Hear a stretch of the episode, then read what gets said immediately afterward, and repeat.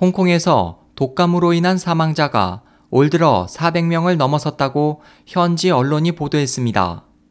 보도는 홍콩 보건당국 위생서 산하 위생방역센터의 자료를 인용해 올 들어 발생한 독감 사망자 수는 19일 정오까지 404명으로 집계돼 지난해 같은 기간 사망자의 3배를 넘었다고 전했습니다.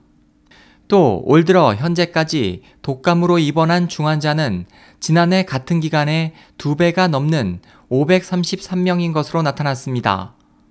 보도에 따르면 독감 환자 중 90%는 변종 H3N2형 인플루엔자 A에 감염된 것으로 파악됐지만 기존에 배포된 백신으로는 효과적인 예방과 치료가 어려운 상황이어서 보건당국은 다음 달 이후 새 백신을 배포할 예정입니다.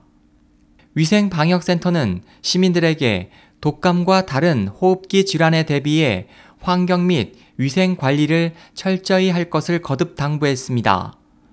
SOH 희망지성 국제방송 홍승일이었습니다.